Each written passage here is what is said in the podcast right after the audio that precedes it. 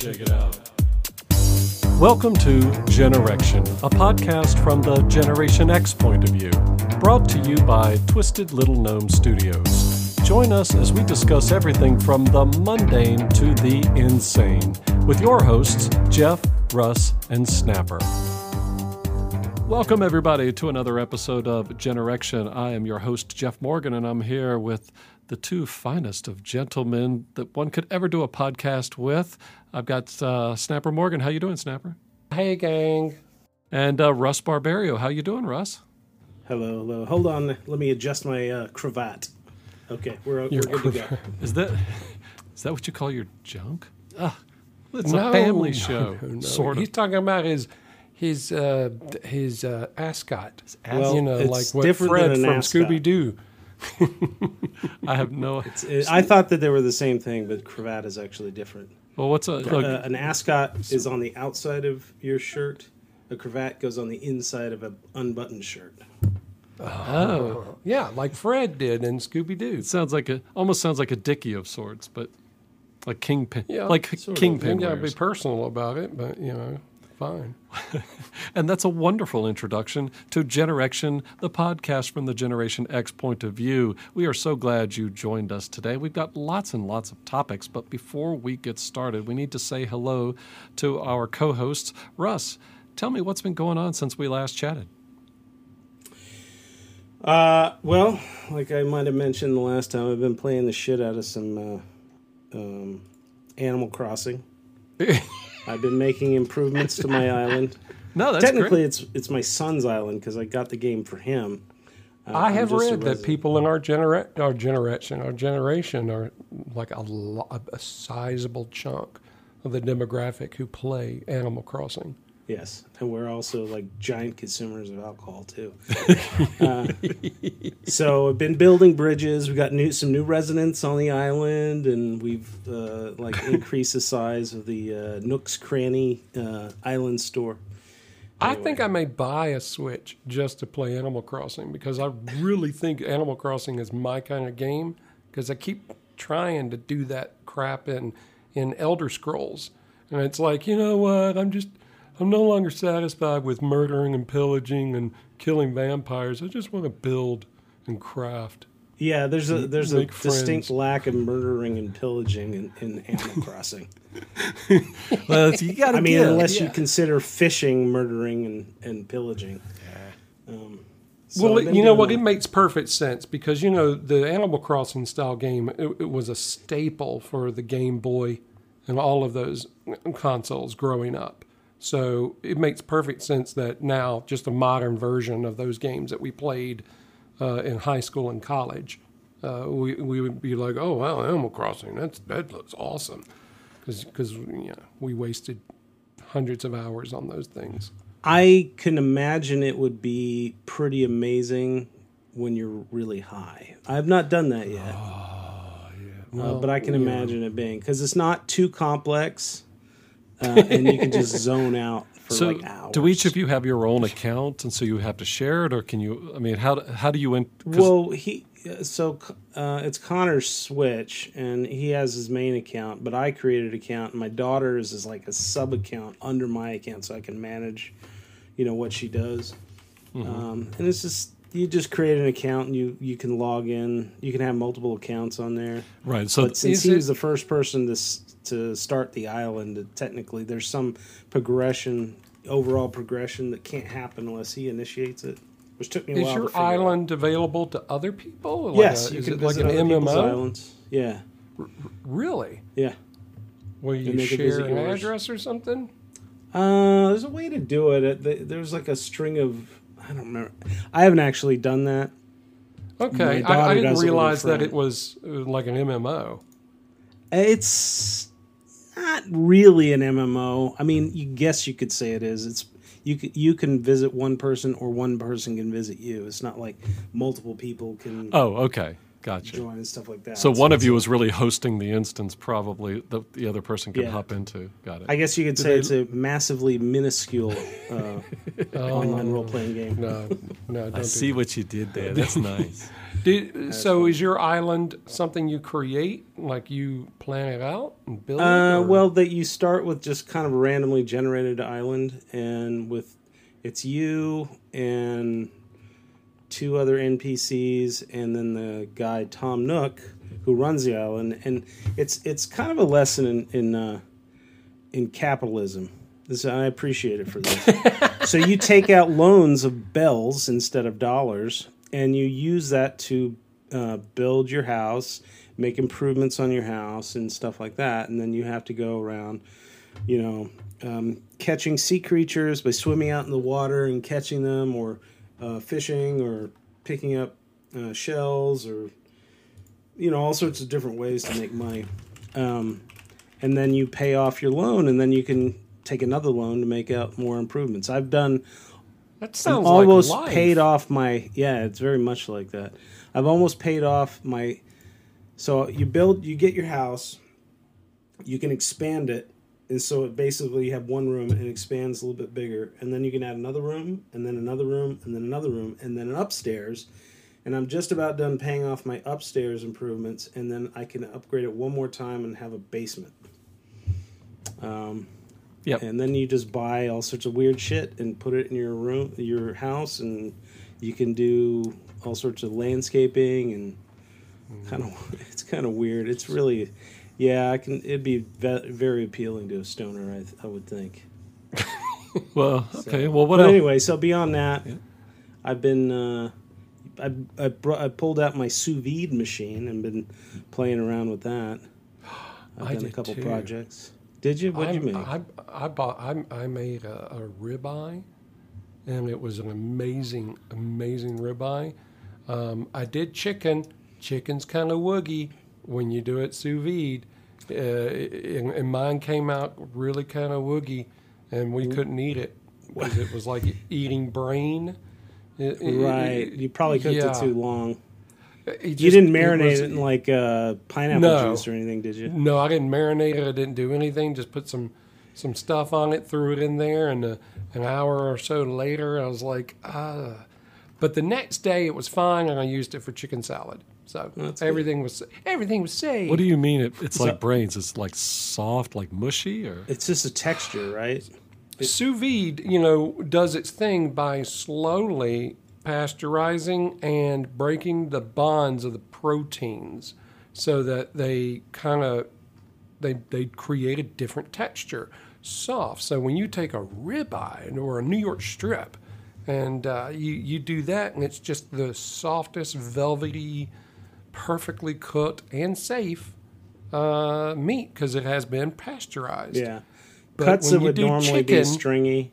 You, uh, Yeah, it, it excels. it's weird. It's that low fat. It's the low fat poultry. All right. You do pork, you do beef. It's great. But if you do chicken, you got to watch out. You can screw it up, and it will just be gelatinous, like Yeah, very a- very firm brain, or I very soft spam. Yeah. I had a boss who, who told me about this is before I got a sous vide machine. He was telling me about it. He's like, "Yeah, we we had this uh, chicken al pastor. It was marinating for a long time, and then we sous vided it. And the problem is that with al pastor, it's got pineapple juice in it, which has Right. enzymes in it that break down proteins very efficiently. Yeah. So not only is it being the proteins being broken down uh, with the pineapple juice, but the sous vide is also doing its magic. He said it came out; it was like Jello. It was inedible. Oh, like like uh, Yorkshire pudding, where it's just really the gelatinized fat of the beef. essentially.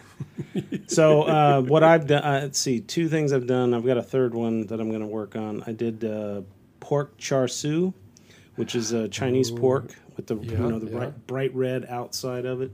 I did that with a uh, like a a 12 pound um, pork uh, what a the uh, Boston butt was so good. And holy shit, there was so much. We probably got 12 or 13 meals out of it between everyone. So Um, hard, hardcore, hardcore meat. You know, sous vide is the way to go. It you is. love your And- meat. You love your sous vide, and mine came with an app. You know, so So Yeah, uh, that, that mine did too. Which one do you yeah. have? Do you have the I've got the, or the? the no the Panava? the bird something I can't remember. oh, okay. uh, Inkbird or something like that. I haven't seen uh, that one. it- it- they they make barbecue equipment and stuff. So Okay. it's like eighty. It's eighty dollars. Comes with an app, uh, Yeah. Wi-Fi. It's fantastic. Uh, gives you warnings and, and, and notifications. So um, I wasn't sure if it was for the bird to have Wi-Fi while it was being cooked because it was. yeah, no. Got And I also made uh, tried my hand at making bao buns for that, which steamed Oh. bao buns. It was really good and super easy to make. Definitely make Okay, that yeah. again. Look, East uh, East Asian food, Asian food, Korean. That's some good stuff.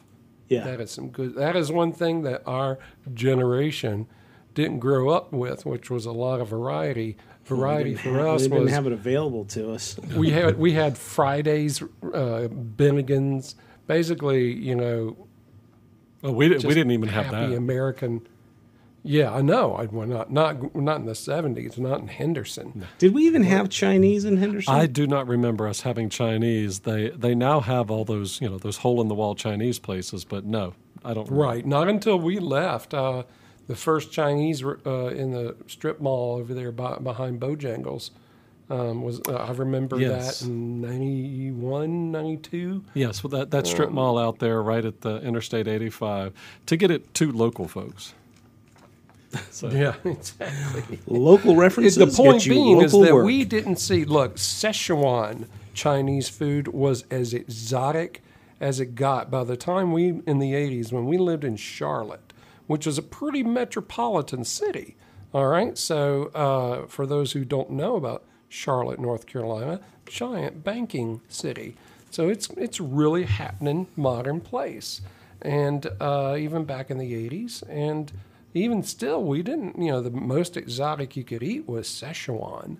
So it, it wasn't until the 2000s when Yeah, everyone the was golden like, we've, era. We've run out of genres. We need more. It's it's really the golden era of uh, restaurants. Uh, once we gave up Sure. uh, cooking at home. That globalism. So, but uh, It's all right. that Well, globalism. uh, what is uh, anything else, Russ?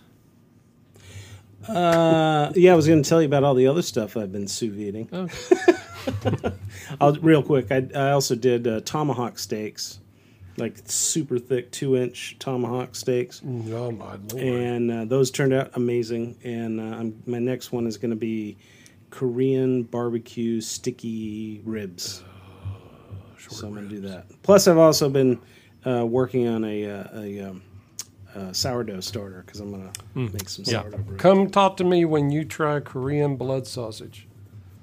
Okay, I'd, I'd be It's into good. that. It's good. It's good. They have it at the Korean uh, place. Well, and good luck. You just ask for it.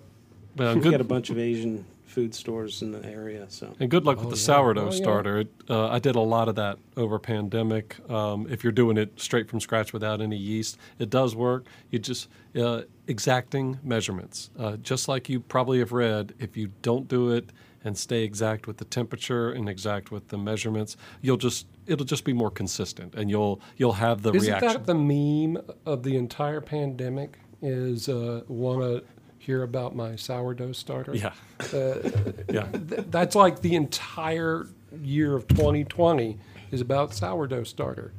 Because everyone decided, oh, I'm going to take up a hobby. I'm Yeah, I call bake." I called mine. flour was hard to come by at the beginning. Yes, yes, it At was. beginning. people were baking the shit out of stuff. I called mine Doug. It was Doe without the H. So- Alrighty, so Snapper, what's been going on with you, man? my house broke. Uh, we had it got hit by a tree, and it,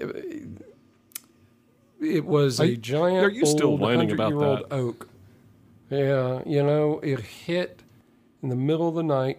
We called it the, or rather, I did, because uh, my favorite movie of all time is Poltergeist, and uh, this tree uh, looked like the poltergeist tree. It's a hundred-year-old dying oak tree. The '80s poltergeist, That by the way, not the new one. Oh yes, that's right. They Did they still had a tree it? in the. Yes. What? Oh my god! Yeah, it was uh, with um, uh, Sam. What's his name? He did Moon. He did. Uh, Oh, yeah. Sam Galaxy Rockwell. Quest. Sam Rockwell, yeah. Yeah, Sam Rockwell. Yeah, it was a it was a it was a fair attempt, but no, to me, Poltergeist, perfect movie, absolutely perfect movie.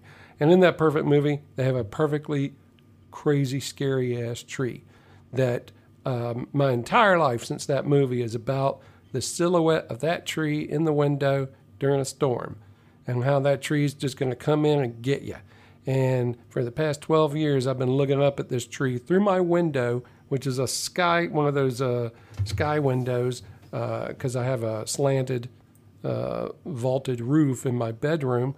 And you could look straight up through the skylight and you could see that goddamn poltergeist tree swaying in the wind in that Georgia storms. And, uh, and sure enough, I went, went to bed really late. And as I was drifting off to sleep, you know, the, the wind was blowing really hard from a windstorm. And then I heard it. I heard the snap, and uh, my body jumped out of the bed before I was awake. And I was waking up as I was jumping out of the bed uh, with the sound of, uh, of that tree snapping at the base.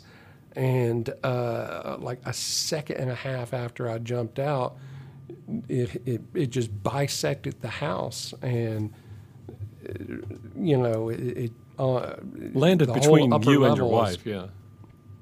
yeah, she was in her uh, uh, studio, and I was laying in bed, and it destroyed her um, little boudoir. We had converted uh, one of the bedrooms into her closet, and she sits in there every night too, doing stuff.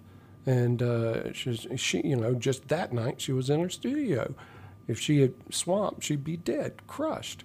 So basically, from that moment on, my life was about dealing with the trappings of modern life as an adult who owns a house and has to deal with a tree that half destroys it. It's a lot of bullshit. But all you young kids listening, buy insurance.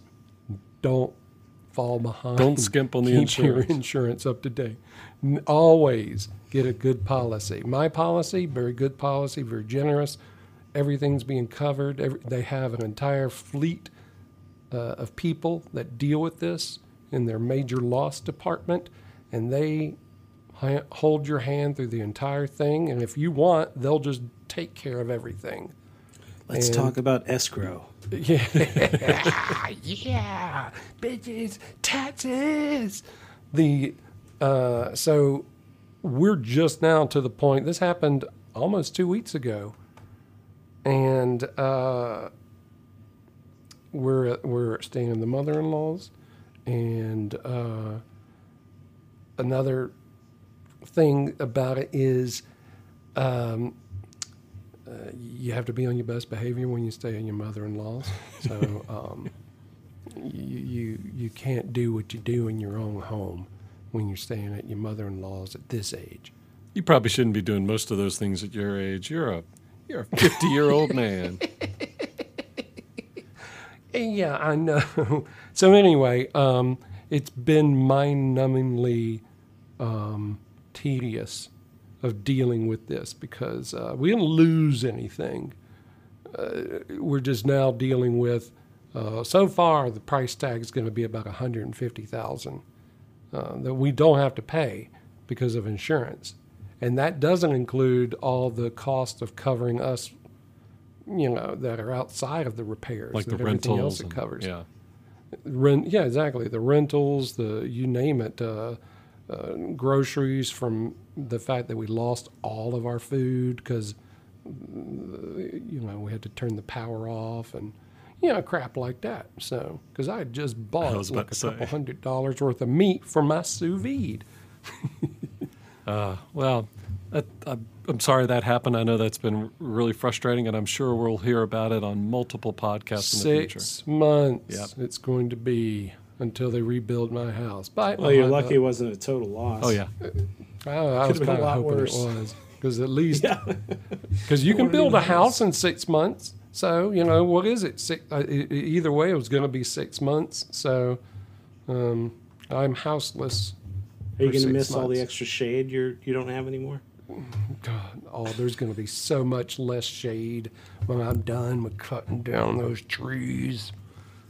Yeah, you know, just put trees that don't get that tall. You you can there are certain uh, you can do cherry trees. You can there are a bunch of different flowering trees, so it'd be beautiful. Bunches of trees that aren't Bamboo. 150 bamboo. feet tall. You plant bamboo when you hate your neighbors. Oh my! You throw it in their yard. Yes. Speaking of bamboo, I just started planting bamboo on my uh, island in uh, Animal Crossing. Well, that's Opens up a whole new world of possibilities of, of things that I can build now. awesome. I'm very excited. Okay. Well, as far as with me, I'm trying to think what else might possibly be going on. Uh, uh, it's just time to plant the garden. So I've, I'm sure I have neighbors that are wondering why my basement glows most of the day and the night. Uh, but I've got a tub. Weed. Yeah, really, I wish. Um, but the tub is. We, I figured out I could use my tub downstairs and put all my starter pots. So I've got. Um, uh, f- eight different types of cu- well, two different types of cucumbers, eight different plants. So that way I've got backups in case one of them dies. Same thing with the tomatoes, and I've got peppers, and I've got all my, I got a bunch of uh, compost delivered to put into my garden, but it won't stop freaking raining. And I know you guys up that way are getting ice and snow th- for a lot of this, but We we were we we were planning on it. I, I went and got. I mean, I keep like five five gallon tanks of gas uh, for my uh, generator, but it also uses propane. I've got five tanks of propane. Made sure all that was, you know, I, I filled up and everything, and we got some more food. And it rained a little bit, and it was icy this morning, but now it's it, all the ice is melted, so it's just wet. oh well. we are lucky. At least it's safer. So, Yeah. other than that, though, not much going on, and hopefully things will clear up and we can move forward. So, I tell you what, let's go ahead and kick things off then. We are go for liftoff in T minus 30. All right, there's been a lot going on in the news lately, just way more things than we could possibly cover here today. So, we're just going to grab a few things from our list today. Uh, big news today we successfully landed Perseverance, uh, the rover on Mars. Uh, I don't know if you were able to catch it, Russ. I know that uh, Snapper and I were watching it uh, at our respective places via YouTube. Uh, did you get to catch it, Russ? Uh, I mean, I saw some updates on Twitter. That was It, it. it was really a. s- Uh, I did start following. Apparently, the uh, the uh, what is it, Perseverance rover Mm-hmm. Yep. yeah. uh, has its own Twitter account. Yes, it does. I'm- I, started following him, and now I'm getting updates that way. Yeah, it, That's a good way of doing it, actually. it, it, it really is. It, it was spectacular. Now, SpaceX set the bar really high for a good broadcast, and they've been doing it since the very beginning. But NASA, you know, brought it up, uh, brought it their A game. They had a lot of different speakers. They had a lot of graphics, and in fact, they they put so many sensors on this particular one as it came in, so they could monitor all of the telemetry data, and they're relaying it through the existing orbiters that are already going around the planet. So, and we're going to be getting hours and hours of data over the next couple of days. But they were able to then feed that into an animation that showed the craft as it was coming in on Mars, and they were able to pivot it around to see it from different angles. And then when the parachute uh, report came in, the parachutes opened on the animation. I, yeah, I, I'm looking. yeah, I would have loved to have had that as a uh, desktop Yeah, application. exactly. And once they get it more real time to where they they can animate it more smoothly, and somebody out there will do that with the data, uh, being able to almost feel like you're there, maybe even watching in a VR uh, environment would be neat. But uh, so it did land successfully. The first couple of pictures have come back because now on all of the countries put these what they're calling engineering cameras on the uh, on the spacecraft itself. So you're getting lots of visual data of the outside of the craft so they can keep an eye on it. But it also is providing some of the first pictures long before you would normally get pictures back from the cameras that are folded up and protected these engineering cameras can show you what's going on and we're going to be able to get a nice animation of coming down and landing and I don't know. Uh, th- these times are great. We've got China's got one. They're going to be dropping, I think, a lander off of theirs. We just did it. The UAE just put one in orbit. So it's the banner time for uh, Mars exploration. Oh yeah. Oh yeah. I can't wait to see it when that when I that little the- when that little helicopter Yes. pops out. I, I can't wait to watch that. Didn't they put cameras on the outside of the of the lander so they're they're actually going to see the landing? Yeah. Yeah. That we should have footage of, of the surrounding area as we come down. Yeah, I heard that the first order of business it was going to travel to an old river basin I haven't studied enough of the mission yet. and check out see if there's any like sign of microbes or something like that. Yeah, they landed in a crater that used to be a lake. They could tell that uh, in the history of that crater, it was a lake for like a long time. yeah, like a few million long years. Enough think, to- yeah. Yeah, and so we we know here on Earth uh, that, that there's there ought to be tons of life in a lake. Yeah, so hopefully, yeah, if, if it lasted that long, then that gave life a chance. Even if it dried up, hopefully we'll be able to see evidence in some of the surrounding areas. But I mean, it's still a crater. It was a lake in a crater, uh, obviously melted from the impact, and I think there's some delta features that you can see. Uh, just, just excited. So we'll be talking about that in a future um, podcast, almost certainly.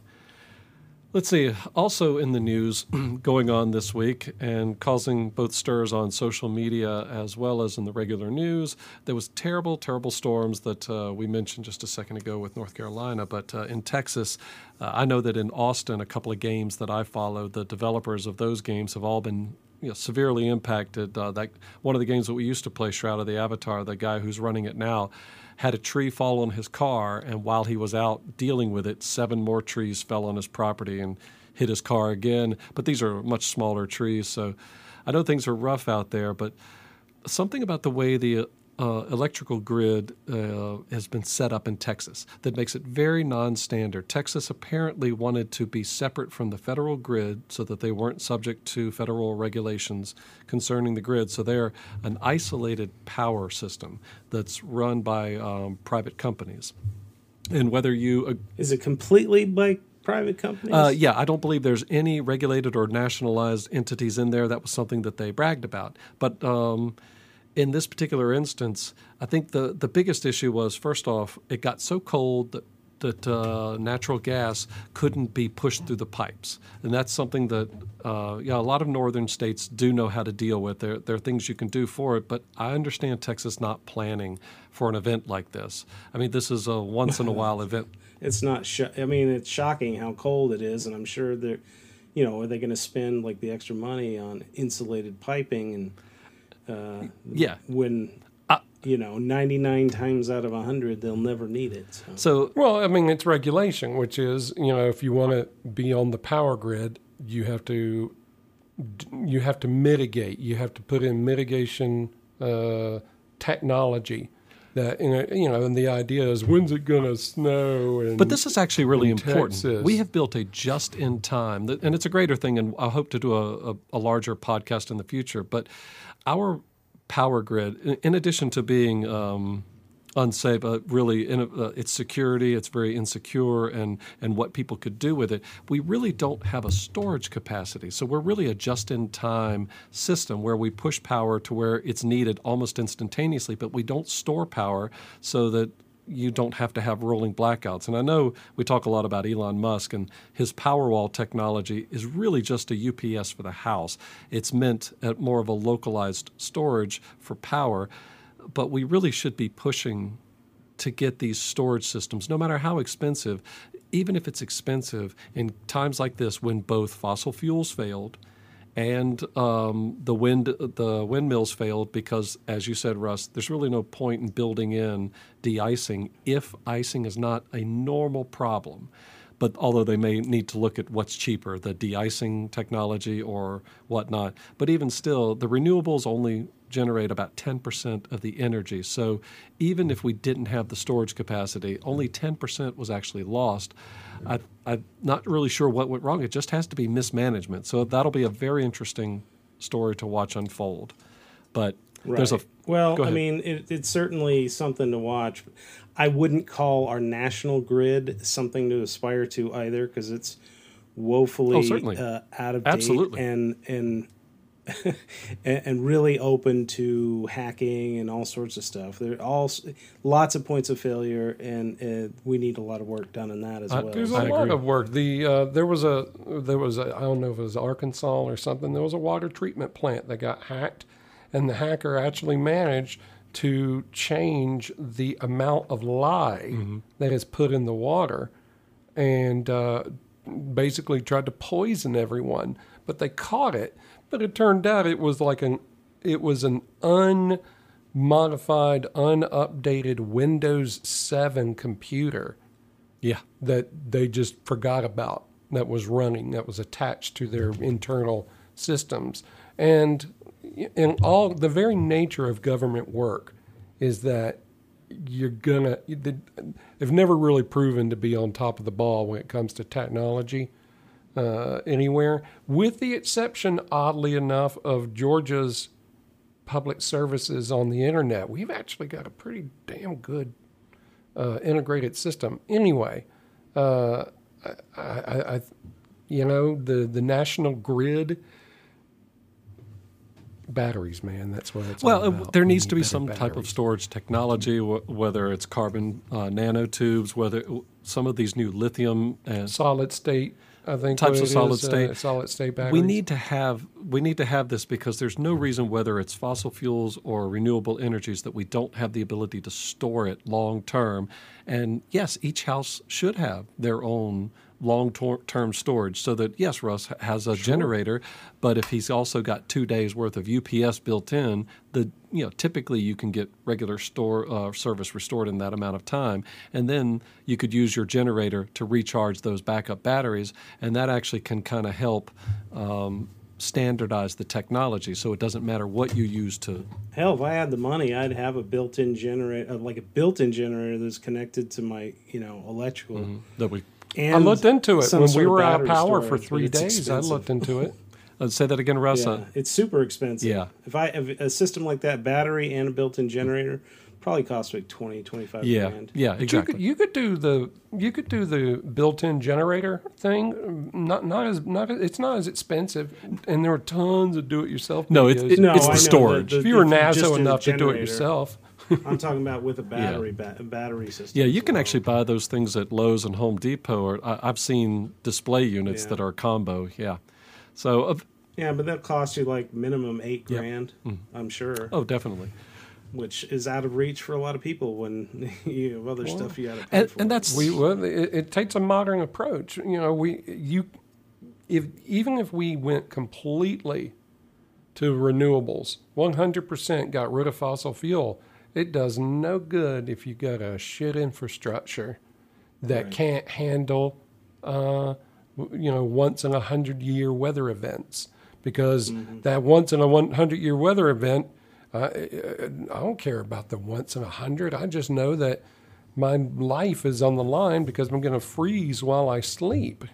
Yeah, and, and uh, with upgrades of that, we can we can definitely care for that. But it's uh, it's become kind of a hot potato issue, and, and like for example, right now they're they're dealing with um, folks pointing blame, trying to use this to uh, make commentary on renewable energy or even the Green New Deal. And I, I think those are distractions, and that we need to not be distracted by the real issue here is something was being poorly run. And if nothing else, if fossil fuels are so super awesome, then they should have been there to save the day. So since we know they're there, I mean, it's Texas for God's sakes, it's the home of oil. I think no oil comes from anywhere but Texas.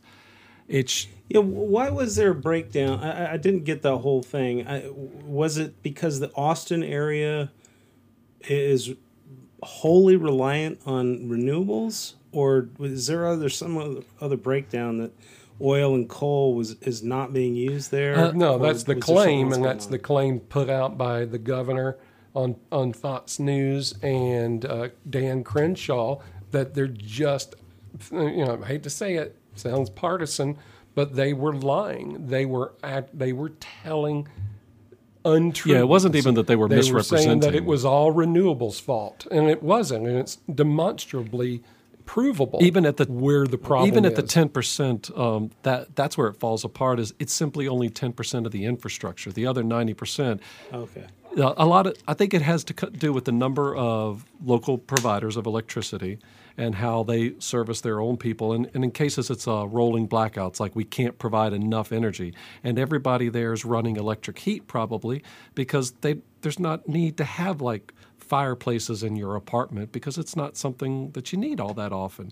So they pro- most Right. places probably don't even have uh, gas. Like my furnace is gas, but if it were electric and all of those people were doing that, that's got to be just as heavy as running AC on a ba- on a hot day. Right. sure. So Well, I, I have, we have, I guess it's called a heat. Oh, you- it does have gas, but it- it's you know electrical for air conditioning as well. But and that obviously wouldn't the fan wouldn't run if the power goes out. But we have a a gas fireplace, so we and, which is in the middle of the house, which we can run. Yeah, I did. I I did too. the bedrooms it be cold, produces zero heat. It turned out my gas fireplace was hundred percent decorative. Really, I- I- electric- I, mean, just fake electric. Uh, like, bas- Basically, watching a The- Yule log pre- on TV. Yeah, it's basically these these uh, a lot of these gas fireplaces they don't produce heat uh, because it's just yeah it's got the bricks around it. it. The heat goes straight up.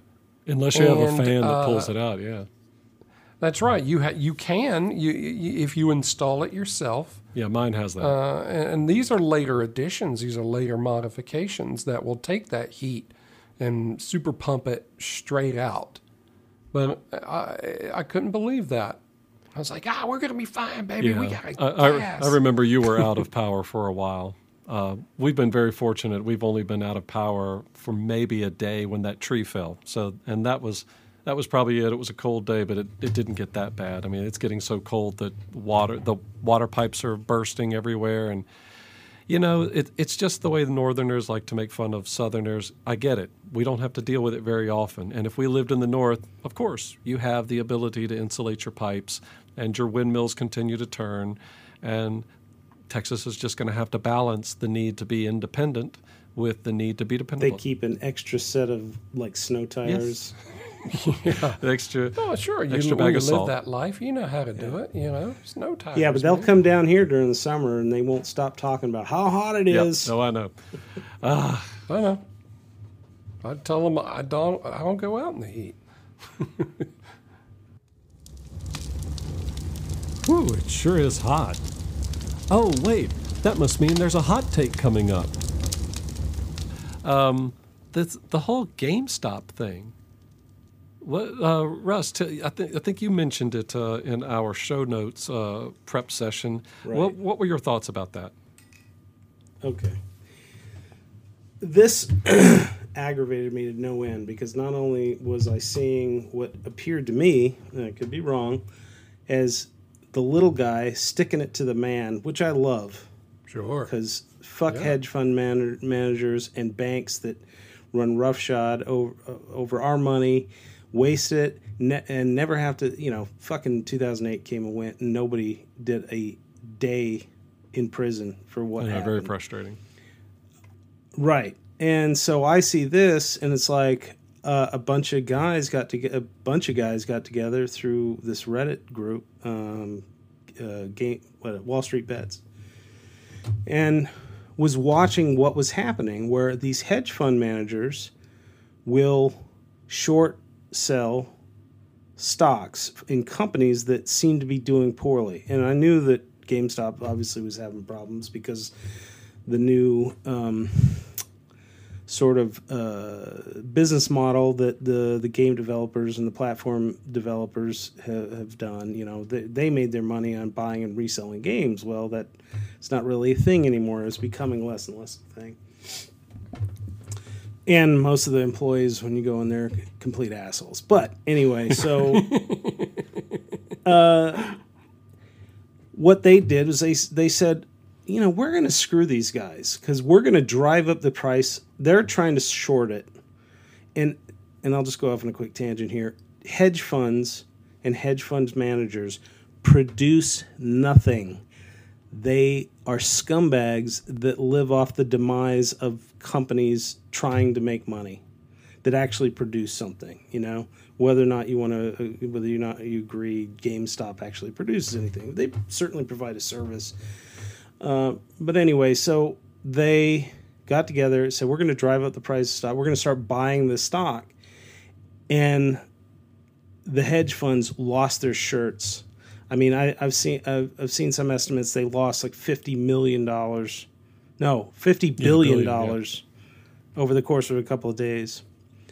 But the fact that I saw people in the media come out and start demonizing these people, saying even saying stuff like, "Oh, they're white supremacists," or "They're a hate group," or you even had uh, Jimmy Kimmel on his show saying, "Oh, did you hear about these this this group on Red, these redditors that were like buying up stocks and disrupting the stock market probably or he said probably or possibly russian disruptors. I'm like what the fuck? It's like you know manufacturing consent through the through the media before my eyes. You had hedge fund managers coming out of the woodwork saying you know these these guys are are destroying you know making a mockery of the market and and and everyone else is like no i see what they're doing. They're not doing anything illegal. That's the thing. They they weren't they're, doing anything illegal at all. They were buying. No, we were buying. That, that's all buying stock. Isn't that what happens if you buy right. the stock? And they're people... saying oh they're manipulating the market. It's like uh, no they're not manipulating the market. They're doing the market is reacting you know, to their actions. totally legal. Yeah. Short selling what hedge is fund inherently managers... an amoral act you know, yeah. because you are banking on them failing. And right. by the very act of what you do, when pe- people monitor these short sells as a way to gauge a company's uh, health, and right. if a company well, is trying to pull themselves back out, and then all of a sudden, I read stories of, of these hedge fund people using the short sell, and, and they and they are financially backed by large institutions, these are the institutions that actually run companies, uh, own right. companies like Robinhood and stuff like oh. that. Robinhood's just a branding. Marketing. I haven't even gotten to Robinhood yet. All right, we'll, we'll keep going, Russ. Still on my rant. So, so not only are they short selling, but they are act, they are actively manipulating the market through mm. going. They'll go on CNBC and they'll say oh, if you got stock in this company, I highly suggest you dump it. They're they're going down the tubes. You know, sell while you still have a chance. Now there was a I can't remember the I should have had notes. There there was a guy uh, who at the beginning of the pandemic went on CNBC and went on a screed about uh, the hotel industry is gonna is gonna uh, take a huge dive. It's gonna it's gonna go to zero like basically shit uh, shit canning uh, right. or telling people that the, the, the, the, hospitality industry is dead. Get out of uh, uh, your stocks that you have in hotels. Well, in the meantime, he's buying up all this yeah. cheap hotel mm-hmm. stock after he's just told everyone to get rid of it. If that's not market ma- manipulation, I don't know what is. Now, let me talk about Robinhood. So, this Robinhood app, which I didn't really know about, supposedly was going to democratize trading. Apparently, through them, they eventually got uh, um, what do you call it? Um, where the, the trades are actually free. They're commission free trading, right. right? And but it turns out they weren't making their money from the people that were supposed to be their customers, the people that are doing day trading and, and stuff like that, just individuals.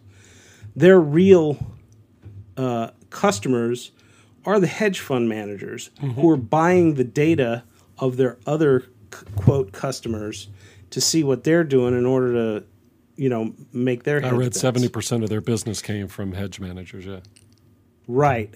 And the fact that they they stopped all trading? No, I'm sorry. They didn't stop trading of GameStop. They stopped you from buying. You could sell, but you couldn't buy. Right that is absolutely stinks to high heaven of market manipulation. Then they come up with some bullshit. It's like, oh, we needed to to uh, we needed to see what was going on, and we're trying to protect people. And it's like, no, you're not. You're the only people you're protecting is you're stopping trading, so all of these hedge fund managers can get all their ducks in a row and try to unload. Uh, and, and and and cut their losses because they were they were taking a bath, yeah. right? It's a way to. I mean, the, it's it's almost a way to discover which companies out there are playing that kind of game, that manipulation of the stock market game, because, like you said, Robinhood's branding, that whole idea of democratizing, that's bullshit. They they have a they created a product, fractional share buying, and uh, they made it very easy, almost gamified. Uh, to use the app, I have it. I've got I, I bought stuff on there before. Really, it's a really good app. And uh, but the fact of the matter is, the people that run Robinhood are the same people that have always run these hedge funds, these uh, stock brokers, the people that come up with these interesting products and how they to do that. That buying and selling of the data, these are done by companies that are hired by all of these apps and stock brokers. They're the ones that execute the sales. You know, there's always a middleman. There's always a middleman. That's just how business works. Uh, of people that specialize, and you know, Robinhood's not on the trade floor of the. No, they're know, just an API provider, exchange. probably. Right, you know, but they're they are created and funded, and the DNA of of their business is mixed up, you know, with the very people who got caught out. Like you know, because I agree with Russ 100. percent. These sons of bitches, you know, they they, uh, they it is an amoral or immoral uh, thing with the short selling, and it and it now you know who plays that game, right? You know, so it's actually kind of a good uh, uh leak test. You know, see where the dye comes, uh, like an ink dye test to see where the water goes. I, I I honestly think that short selling needs to be outlawed. I, I think so too. It, it is is not productive. It does no one good except the very ones at the top make money without producing a fucking iota of anything that people re- can use. You know, a service, a product. Yeah, it incentivizes. Right. They, they make the money off the fees. It, it, I mean, it's it's it incentivizes failure, first off. Uh, you are betting on failure, which is the antithesis of the market. The market is betting on success and hope. And what we want to do is we do we want capitalism to reward someone who bets against somebody, especially in an era where it is so easy to create a false air of uh, rot as you were saying, it is easy to manipulate. And someone could manipulate it by buying a lot of stock. That is also manipulation by buying a lot of it. But that's the whole purpose is if I want a lot of it, I should be allowed to buy a lot of it. That's what supply and demand right. is. That's why the price of anything goes up. So, right. And I mean, the stock market is a game ultimately, but the problem is who's going to play a game? Who's going to continue to play a game that they think is rigged? if you think it's a rigged game, people are going to stop playing it. That and and I'll go off on this a little bit. I only know this, you know, t- tangentially, but more and more people are saying, "Oh, I see what's going on. We're going to start investing in crypto." Now I'm hearing of YouTube channels and people on Twitter and people on Facebook getting their accounts banned just for talking about crypto. Hmm. I, I, you know, I, this is this is anecdotal evidence, of course, but I think that there's a concerted effort to keep the game afloat. You know what I mean? Especially, so that that may be a, a conspiracy theory, but well, no. uh, I do know of some channels that have been banned because they were just the only thing they can think of because they hadn't done anything. You know, weren't talking about trans rights or or or child pornography or anything like that a conversation about cryptocurrency, and then boom, next thing they know, three strikes against well, channel instantaneously. When you start messing with monetary policy, which crypto strikes at the heart of monetary policy by freeing freeing money or something of value from the Fed. So it's definitely we should definitely do a whole thing about cryptocurrency because. Uh, I'm gonna have to get up Yeah. to speed on it because I'm really stupid when it comes to that stuff. Well, okay, hon. Time to take them bandages off. It might hurt a little. Mm-mm. That's gonna leave a mark. So we've got one more. It is one of those crazy stories you just don't know how to feel about or what to think about it. I mean, you got your gut reaction, but there's probably a lot more to it than meets the eye. So, Snapper, what are you here to talk about?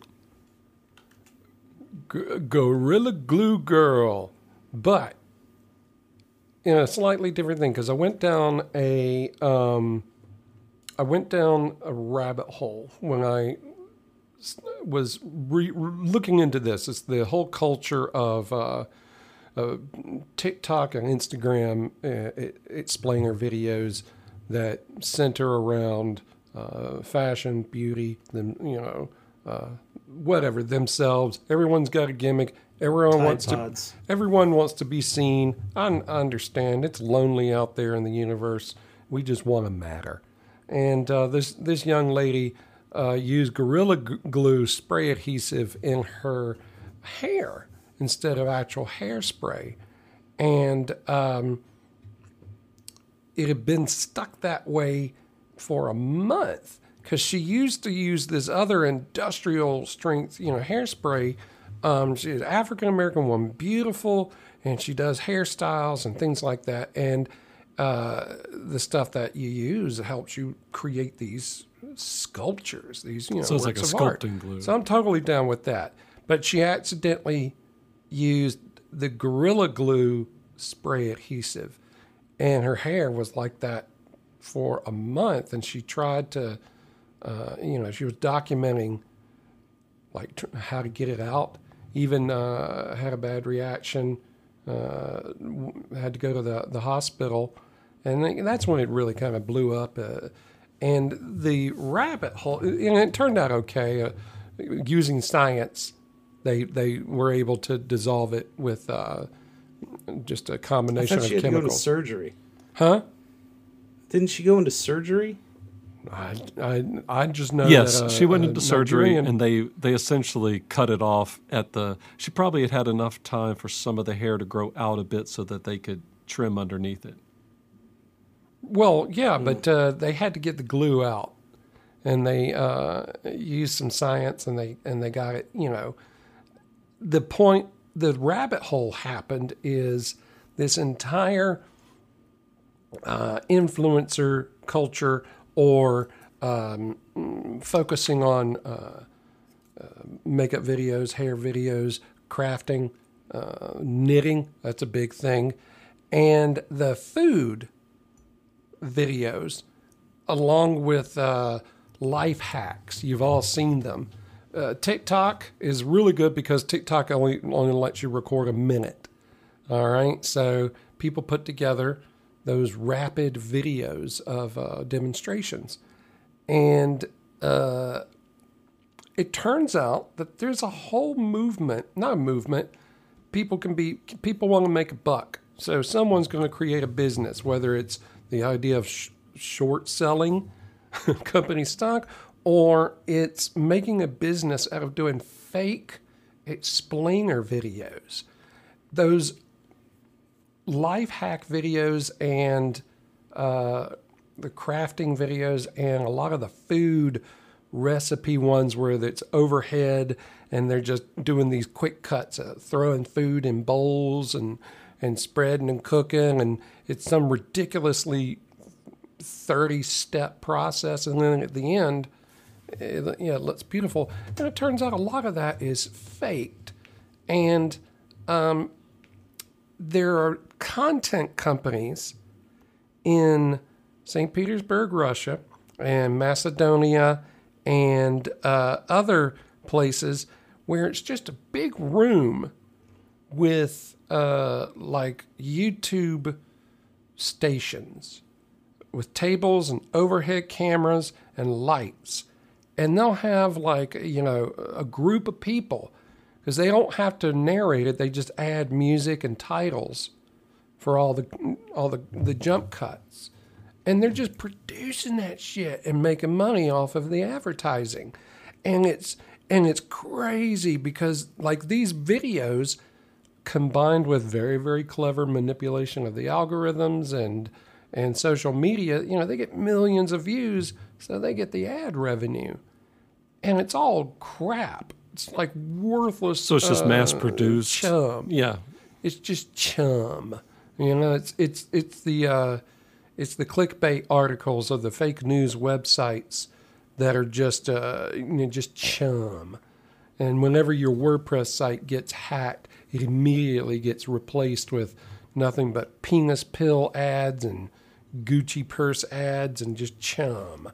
And this is internet chum, and that's that's what, happened. You know, you know, you got people wanting to be an influencer, that's fine. And then there are other people that make the platform be the revenue generator itself, whether Rather it's than the content. Yeah. short selling stocks using market manipulation or whether it's um, I'm going to create and and you know this doesn't just happen this also happens in children's videos uh, there are thousands of children's videos of uh, oh, um, public domain nursery rhymes and weird characters uh, saying nonsensical things.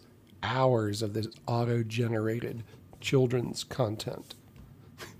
Well, I mean, that's uh, it's something that anybody could do. You've uh, talked previously about how the ghost hunter videos, how that's become an industry. Uh, we should have expected this. That it, it's quick and easy to do content. I know we have a relative who does. Um, she does makeup videos for. She's a reseller, like an Avon reseller, but of a different brand. I think Younique. And um, so, yeah, I and as you said, everybody just wants to be heard. They want to have their moment uh, to shine. I am a little bothered that some people are trying to reproduce the Gorilla Glue thing themselves because they think somehow that will make them viral. Uh, yet I don't. Sure. Should we try to stop those people? Someone got killed last week for trying to create a viral video. oh, the the robbing thing with the machete. yeah. What Yeah. I, I am. I I, mean, it's almost as it's almost as bad as the dude who told his girlfriend to shoot him while holding a book to stop the bullet. yeah, exactly. It's Oh, there's also the guy. I think it was in Russia, uh, and it might have been on Twitch, where as a joke, he in sub-zero temperatures uh, made his pregnant girlfriend stand out on the, the patio and on the balcony, and she froze to death. Dear Lord. I mean, it's just you know how am I gonna? Oh, I, and it's like his, his the people who were watching it were like, yeah, do it. I'll pay you a hundred rubles or whatever it was. you weird. I'll have to look that one up. I'm sure that Yeah. yeah, know? Yeah, that was last. because when year, you see how quickly things freeze in the in those kinds of temperatures, yeah. No. right? What we will do to be famous. Well, I think Gorilla Glue Girl was uh, she's an idiot. Plus, she she started a GoFundMe like immediately after and got like twenty grand just from that. Yeah. and I think she, it, I think she got a job. I don't know, something related to the fashion industry. you're talking about. Gorilla Glue. So, someone hired her. It's like, why are you doing this? You're just encouraging bad behavior. Well, um, Well, she, she has like a lot of followers, right? Uh, this girl and uh, Was she a TikTok? I, I the didn't Gorilla Glue was, the, was an accident, I think, in her Right. case. Um, it's what the internet does with the, the story. The going viral has become uh, uh, a business model. It a, a, very well organized and, uh, marketing ploy and uh, the, the of course the funding that comes through advertising, uh, that kind of thing. It's not that different from from other. Quite frankly, what happened in 2008 with the credit default swaps, and and, and other very unique financial instruments they call them yes, something for a topic for the future. Alrighty. for the future. Okay, folks, thanks again for joining us. We are, you know what, we're going to try that again. Three, two, one. Well, you've done it again. You've spent an hour with us. We hope that you have enhanced your understanding of all things from a Generation X point of view. It still sounds the same, a little bit cranky, a little bit older, but damn it, you should be listening to us. So, guys, we're going to go ahead and head out here. and We're going to be back next time with a lot of great topics. I want you to keep an eye on Mars. Mars is definitely the happening place over the next couple of weeks. Whatever, tell you what, we'll we'll head out with. What are you two looking forward to most in the next couple of weeks? Snapper, you go. The vaccine. That's a great thing. So it certainly ain't going to be my damn house. That's going to be a while. So I'm hoping for more vaccine. All right, Russ, how about you? Uh, not this weekend, but next weekend, my wife and I are celebrating our ninth wedding anniversary. And honestly, we couldn't remember that it was our. We thought it was our eighth. Yep, pretty much after seven. Yeah. We're like, wait a minute, has it been nine? I was like, holy shit. Yes. So we got that going on. Um, other than that, not a whole hell of a lot. Just doing, you know, working from home and taking care of uh, And your and your and your island. And you know, managing Exactly. my island. So Well, good luck. with just got to make those. good luck with man. your island because you know no man is an island, but you can have a lot of fun while you're visiting one. Sometimes a peninsula. All right, everybody, have a great week, and we will see you next time. I'm Jeff. I'm Snapper. I'm Russ. Hi, mom. She watches the show or listens to it. Say hi to Diane. Hi, Diane. Sorry, that was kind of a creeper way of saying it. I apologize for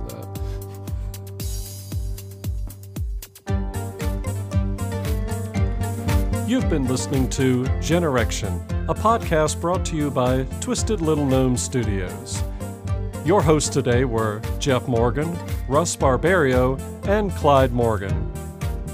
Recorded and edited by yours truly.